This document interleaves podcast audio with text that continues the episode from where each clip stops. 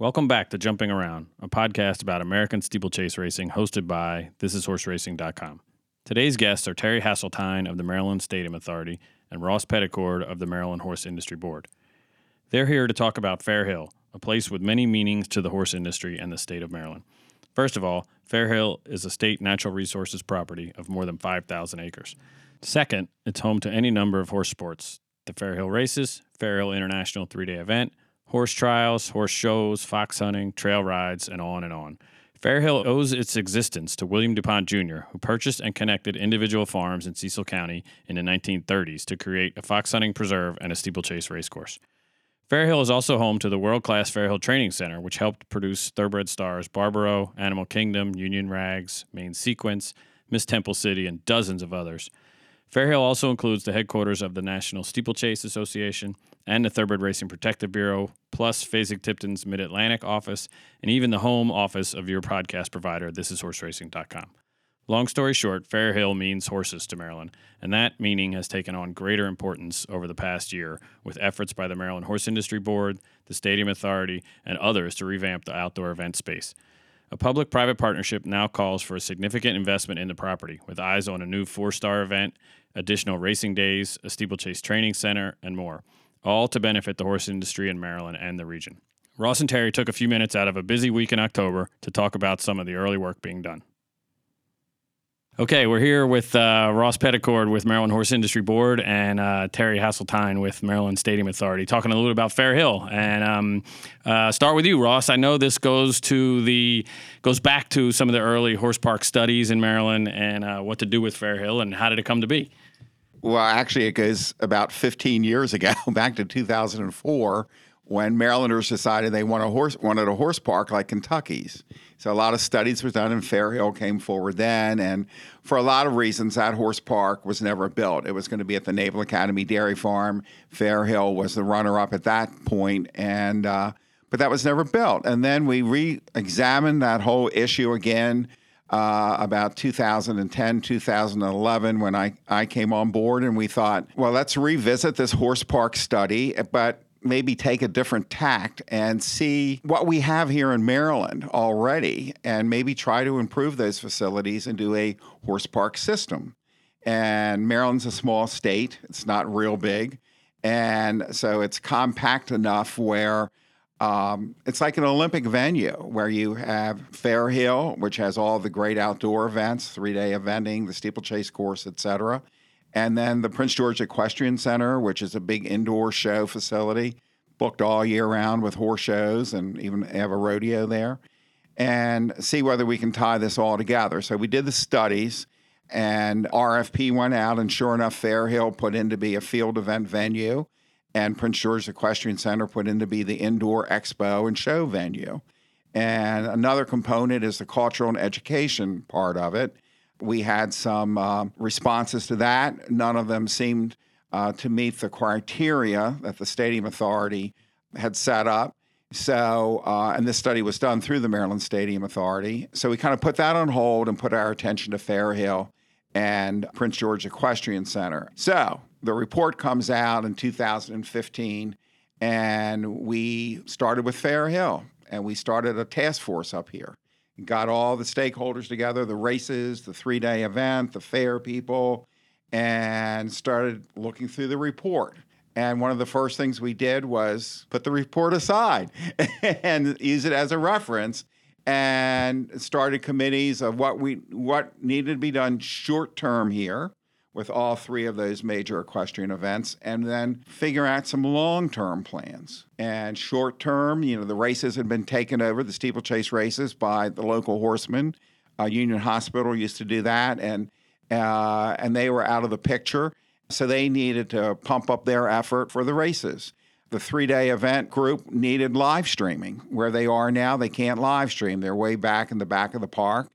And the fair wanted uh, tunnels under Route 273 to enhance you know, the foot traffic coming over and, and easing the traffic situation uh, for their crowd, which is 70,000 people during the end of July. So those were the short term things. And then we had some long term things. Well, in the middle of us all meeting, and we had about three meetings, and everyone was getting along. All of a sudden a bid proposal came from the USEF for another four star three day event. There are only six of these in the world. There's only one in the US, Rolex in Kentucky and they wanted another one, the FEI, in uh, the US. That's a big project, and that's when we went back to the Stadium Authority and said, We need your help, and put in a bid for this. And after that, everything just accelerated. It was an exhaustive bid process. And Terry's here to tell you a little bit how that all went and how that's progressing. And lo and behold, we did win the bid. no, Ross touched on it. It really did speed up the process. I think uh, being in on some of those early discussions, it was more like, oh, would this work? Maybe we'll go here, we'll try this, we'll try that. And then the next thing you know, it's uh, really get to work. And so, yeah, where does Maryland Stadium Authority fit in? People probably know it for the Orioles and the Ravens and those types of projects, but where does it fit in in Fair Hill? Well, it, it, falls into a couple categories. First and foremost, the the proposal that we submitted for the the four star event worked through the Maryland Sports Commission, which is the agency in which I oversee, which is a division of the Stadium Authority. And then there's the development construction component of it, which is the where our capital projects group is overseeing and managing um, that asset of the project. But going back to what Ross was talking about, so the the RFP hits the market. Fair Hill International starts reviewing and evaluating, brings in Ross from the you know the horse industry board to assess and evaluate. And that's when the team realized that there is an entity in the, the sports commission for the state that understands how big time proposals, you know, because of our success with Army, Navy, our success with um, some other world class events, we were brought in and we were engaged, realizing that the timeline was really short. So myself and um, you know Carla with Fair Hill International flew to Denver to meet with Populous. And during that meeting with Populous, if you look at the horse park system study, what we're proposing today for Fair Hill is different than what was originally in the study because the dynamics of the components that we needed for the four star could work in the grounds if we could develop the grounds a little differently. And we exercised that same exercise we did with the task force where we started engaging all the stakeholders.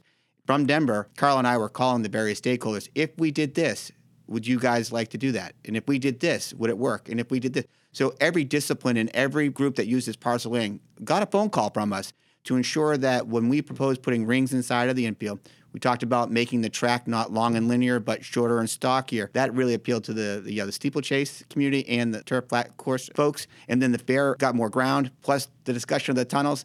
Next thing you know, we had a consensus of user groups wanting to evolve the project, which then expedited our ability to go after the four star. And we went after the four star with an aggressive approach, which was, you know, if we're going to get in it, we're going to get it in to win it. And we started hitting all the variables and engaging all the right folks, realizing that we were going to have to establish a public private partnership long term, the Fair Hill Foundation, which I know you're going to be communicating with them in, in future podcasts to really figure out was there enough synergies there from the, the public and the private side and right now, right now in the state of Maryland, there is a lot of energy about the four star and its ability and the transformation that's going to happen here at, at Fair Hill. And the private sector, as too, is marching right along. It's a really great playbook that's going on right now, and we're really excited that in 19 we're going to host this first four star. But the winner are all the user groups because we're evolving this great aesthetic parcel of land into what I think was originally the vision of it. And to host an event of this magnitude and giving all of our stakeholders a better place to compete, to train, to call home. And we're excited to be a part of it. And the Stadium Authority right now is undergoing the master planning process along with Populous and Crossroads to assess and evaluate with our stakeholders how the phasing of this growth product because in 19 we're not going to have everything done and if we did that would be a miracle but we're going to have the basic fundamental components in place the irrigation and the turf course realigned and, rede- and redeveloped along with the uh, new grandstands. It's in the early part of phase one, and then the rings coming along. And then phase two is the tunnel and the judges tower and a couple other components. And then phase three is all of the other ancillary bells and whistles that are necessary for uh, some of the other stakeholders who might not necessarily use this for the track or for the three day event, but they'll use it for other purposes.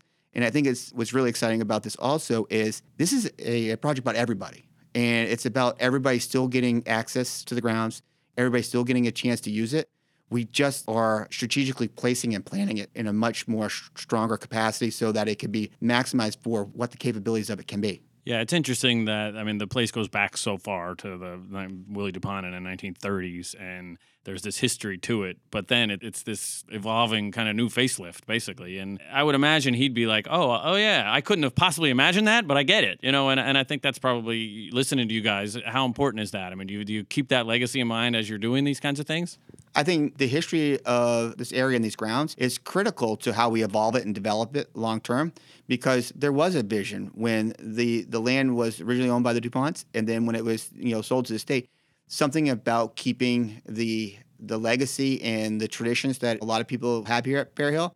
They're important to engage into the fabric of what is new, but we also realize that if we don't take this next progressive step with the grounds and interconnect some of the user groups that are here, well, an opportunity that is for the greater good of Cecil County, the greater good for Maryland, and the greater good for the Mid Atlantic region will have passed us by. And 20 years from now, we'd be kicking ourselves if we didn't take this action today. And the really cool part is there's so many people all wanting to add a page to this playbook, and it's all coming together like a really nice jigsaw puzzle. We got the border framed out now, and we're starting to insert all the middle pieces. So the picture is getting clearer and clearer by every time we put another puzzle piece in. And hopefully, within the next 24 months to 36 months, you're really going to see that puzzle really come together. And there's going to be a lot of happy people here in Cecil County, the state of Maryland, and the Mid Atlantic region. Yeah, it's a fascinating concept to see it sort of come to life and get developed. People have been coming to the races here and, forever. And Joe, the Horse Industry Board, we were founded 20 years ago, sort of for economic development of the horse industry, as well as a regulatory body. And we license riding stables and commercial stables that give riding lessons aboard horses. We have about 800 of those in Maryland. We're the only state that do that. But the economic development part of it is we look what's happening around Maryland with Mr. Bellissimo developing Wellington. Now he's developing Tryon, the Roberts family in Columbus with Roberts Arena, and what he's building in Ocala. Marylanders, I know some dressage folks have already moved to Tryon. Some of our larger dressage stables have moved down there. So we have got to do this to keep our industry vibrant here and to sustain it. There's no question that it has to be done. It's just like what we have with the racetracks in Maryland. They're old. Maryland has been doing this sort of equestrian sport for what three or four centuries almost. I mean, you know, we were. I wasn't here then, and yeah. you, so I don't know. I'm old, but yeah, I may have been. But anyway, uh, you know, it was the birthplace of fox hunting in 1650 and thoroughbred racing in the early 1700s. I mean, before there was even a country, this horse industry was here for a century. So all of our facilities are old. And as new states or our neighboring states are building all of these multi million dollar new complexes, it makes us look shabby chic. Maybe not even chic, maybe just shabby, you know? And so we've got to do it, not only with Pimlico and Laurel, and you can see the investment they're talking about and, and already putting in there, but Fair Hill's been around almost 100 years. So it's got to be updated. And the same with Prince George Equestrian Center. They're 25 years old. I think every sports stadium after 30 years is either torn down and rebuilt or refurbished in a big way. So that's next to come up, and we're starting to work down there with them and developing a plan of action for them. But even now, and even the mounted police in Baltimore City are building a new stable. Their stable is 40 or 50 years old, and Columbia Horse Center is 40 or 50 years old. They're going to be renovating that, about a $2 million project. I'm meeting with Potomac Horse Center, which is 50 years old. They need a $2 million facelift, and that's owned by Montgomery County government. So it's it's statewide, and we're just old here, and we need a facelift. And that's what's happening, and we're in the middle of it now. And what's exciting is that so many people are stepping up to the plate to do this. No, and it's marrying horses with economic growth and everything yeah. else, and then then the development becomes worthwhile. Right. From exactly. Fair Hill, we're uh, we're October 2017 now. So what is what's what's happening now in terms of Fair Hill and, and what's going to happen, say, in the next 12 months? Okay. Well, currently, while we're speaking, obviously the three stars, you know, Dutta Corp three stars happening here at Fair Hill. So currently, Populous, along with RK and K, and um, some of our strategic partners are master planning property between now and the end of October. And they're both major players, right? Oh, Populous, major, I know, I looked up. and Ascot, yeah. you know, the London um, Olympic uh, facility, and many, many more. Todd Gralla, who is world-renowned equestrian um, engineer and architect, is you know at the forefront of our project. And so the master planning phase will be done by the end of October. Uh, permitting and all the things that we have to do from a, a government standpoint to make sure that we're shovel ready. We will start executing some of the activities come right after the first of the, the year and the early part of 18. And right after the races on Memorial Day weekends, Earth will start to move um, or fly, whichever way you want to put it that way. And so we have currently worked out a construction schedule, and we've also worked out a four star uh, event schedule. And we're very fortunate um, having a organization like Populous on our team. They were part of our bid team. They were they've been a part of this effort for a very long time. Is that not only are they good at developing and orchestrating these great construction projects in the equestrian space, well, they also have the expertise and knowledge about overlay and how you make it into a quality event space. So in the early go rounds, uh, Populous will be our partner in helping us deliver the event and making sure that we grow strategically so that when we put on the first event, Columbus Day weekend in 2019, we have the right systems in place to ensure that we give a first class experience to those who are in the equine space. But we also understand that in order for us to hit the threshold by year four or five of where we think we're going to be really at the height of the four star, we need to start engaging a, a viewership that is maybe non-traditional equine um, related. And with us being in the heartbeat of the Mid-Atlantic, with Washington D.C. to the south and New York to the north, we realize that our campaign to draw people here has got to be robust and energizing, and we got to make Fair Hill the place people want to go. We want to put this as an event that people want to put in their bucket list. You know, Army Navy is a bucket list event. Super Bowl or Final Fours. Well, we want Fair Hill in the future, the four star event, to be one of those bucket list events, especially if you live, live along the eastern seaboard here. Train down into Delaware, which is a good strategic partner of ours, and take the 15 minute shuttle ride over. Come onto the grounds, enjoy a great day of equestrian activity Thursday, Friday, or Saturday, and then stay or take that 15 minute shuttle bus ride, get back to the train, and go home. We just want them to come here and experience it. We think we could be at the, the epicenter of helping evolve the equestrian sports industry and then, like I said, on the grounds, we have other great partners. We have the training center right across, you know, 273. They've been critical to the conversation to ensure that the components that we're putting in marry some of the things that, you know, they want to do in the future. So when you look at all the partners that are at play, 19 is going to be successful, but it's really when you look beyond 19 and you see the next three to five years, it's really you're going to see how this place really comes together and really morphs into a destination for equine activity. Yeah, and from a from a racing standpoint, steeplechase standpoint, I know. I mean, it's it has its one day a year. It's run back in back in the day. They ran a few more. The idea more racing dates appeals to people, mm-hmm. you know, and and do you see that being a critical part of this as well?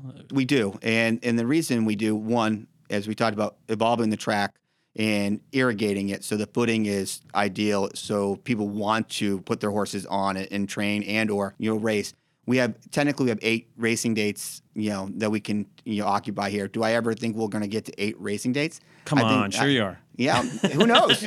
yeah, yeah, yeah. But when it's all said and done, I mean, our goal is to evolve more racing dates so that we can create kind of a systematic year-long engagement activity here at Fair Hill because we'll have the infrastructure, we'll have the uh, water, we'll have the power, we'll have, you know, it'll be a really dynamic special event center and with that will come the evolution of probably exercising the rights on some of those additional race dates. But we also want to make sure that we leave the flexibility that we don't become one dimensional, that we are giving multiple disciplines the opportunity to use the developed facility, but we also want to make sure that the other users, the people who call Fair Hill their, their walking zone or their jogging zone or whatever, we want them to have access to the facility too. So we, we don't want to get too big for our britches where every weekend there's a scheduled activity in, in, the, in the zone. But we want to make sure that those user groups that can take advantage of this really cool place called Fair Hill get a chance to take advantage of it. Yeah, eh, that part's uh, important and also amazing to me that it, that all this sits in such a pristine, you know, natural resource center that's almost six thousand acres. And I'm one of those guys with my dog and running, and I don't bike as much anymore, but I'm out there in the trails, using it as much as anybody, and I'm, I'm probably out there every day. And I grew up just going to the races. I never did any of this, you know. So the, to to connect the two while still improving the horse facilities is the best goal anybody could have, I think. Yeah. And you, you see that locally. You hear you hear that, you know. The, I'm still going to be able to do that, and you're like, once they realize that, eh, they, they buy into it, and they buy into the idea of oh yeah, how cool would it be to have ten world class events here a year type of thing? And and and they, I I think they would people really would love to see that. I think I think it'd be a great it'd be a great thing. And like you said, I think it's all going to be you'll know two, three, four years down the line. You know, once And remember, done. Fair Hill, 6,000 acres. The special event zone is about 500 acres. So there's still, you know, 5,500 acres out there. There's 130 miles of trails on this place, you know, and the special event zone is just hits a few of those miles. So, you know, but and you can see how well, and that to me is the real beauty of it. Over with the training center, you know, have the Nature Conservancy over there. You have school bus loads of kids going over there. They see race horses going to the racetrack. Horses hack out through these trails. And I know Graham has talked about Animal Kingdom going out and a deer jumps up in front of him. And it's a little scary, but I guess it didn't bother him. He went Yeah, on and won the horses, they should be Kentucky used to it, Derby. yeah. I mean, uh, so it's really cool. And that's what makes it a really powerful and unique destination is the multi-users and everyone having fun and interacting. You know, the family can come, someone can ride their horse, dad can come and hike, mother can come and bring the dog or vice versa, you know, and everybody just have a great time here.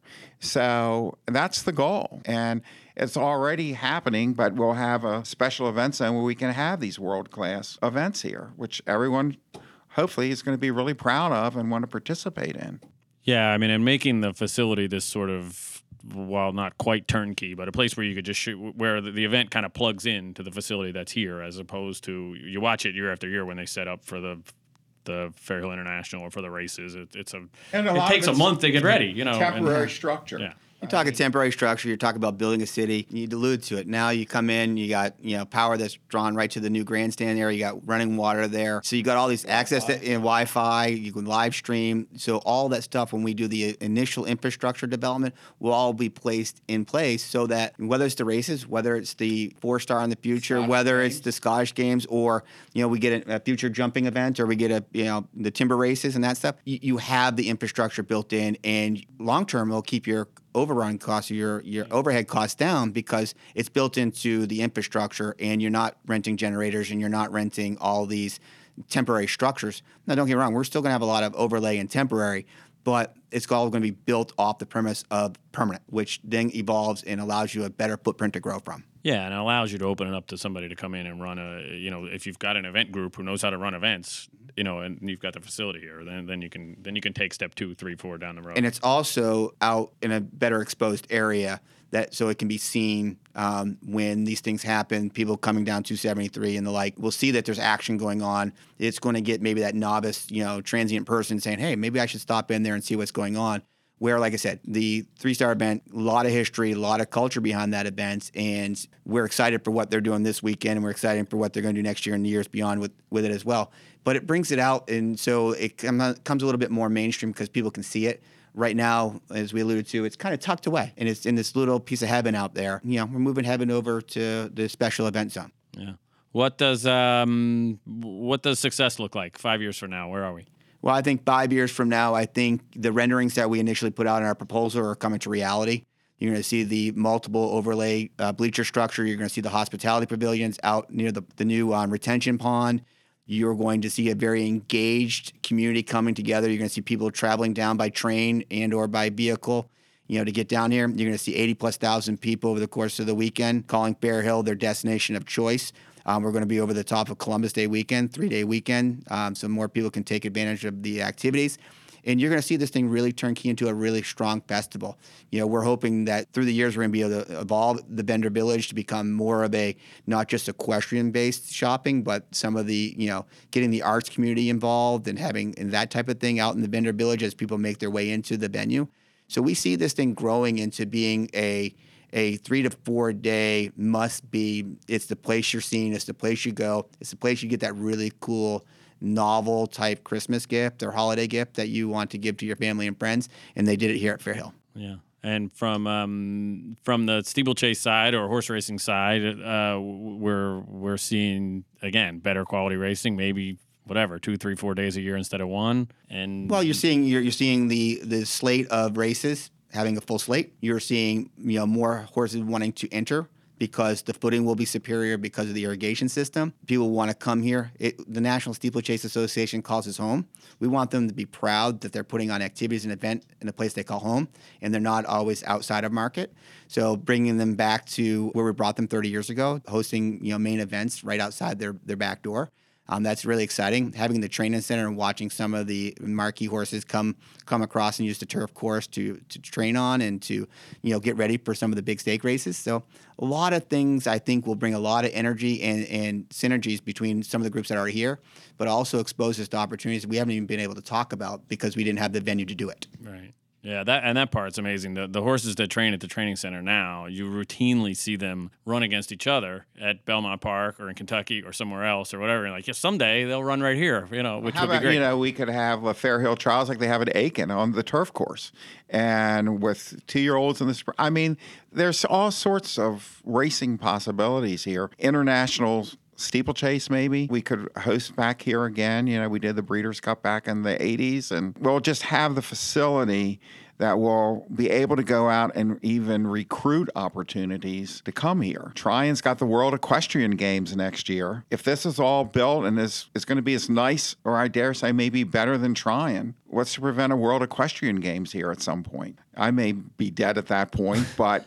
we're really doing it for your kids and everybody's kids. The whole thing is to sustain the horse industry in this region, the state of Maryland, for all those kids that are coming along now that love horses.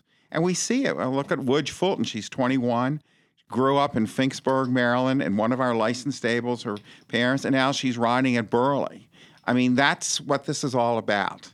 And um, so it's quite exciting. Yeah, no, it's fun. Uh, and you, you touched on it briefly about the foundation. Obviously, it's going to take a lot of money. Uh, how's all this going to get paid for?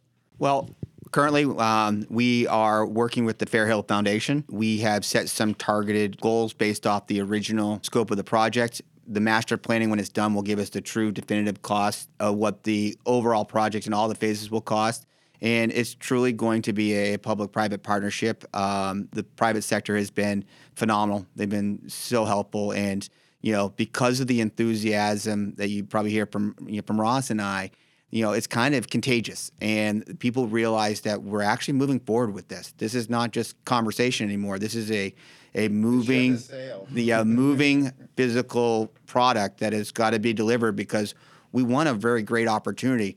But that's only one part of the, the puzzle. There's so many other activities that are, are going to be benefited because of, of that, that one victory. That the, the private sector is stepping up and, and raising the capital right now to meet the the public sector 50-50 in this arrangement and those conversations are continuing and they're getting stronger and stronger because there's a sense that this is reality now.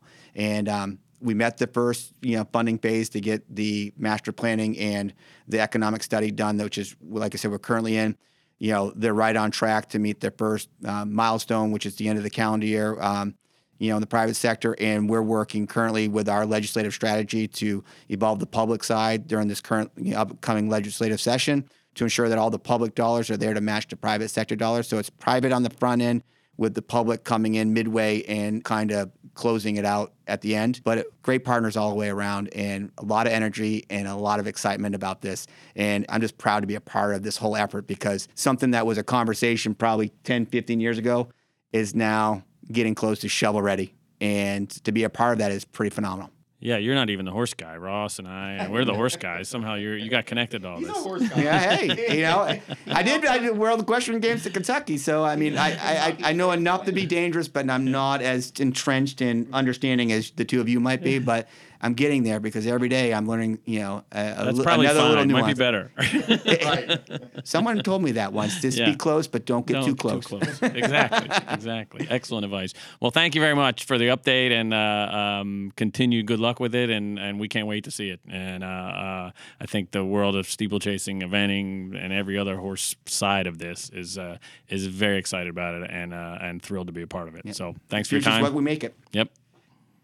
Hosted by Joe Clancy, Jumping Around is a production of thisishorseracing.com. Special thanks to Charlie Fenwick, Howling Wolf Recording Studio, and the Thoroughbred Racing Protective Bureau for providing the setting for this interview.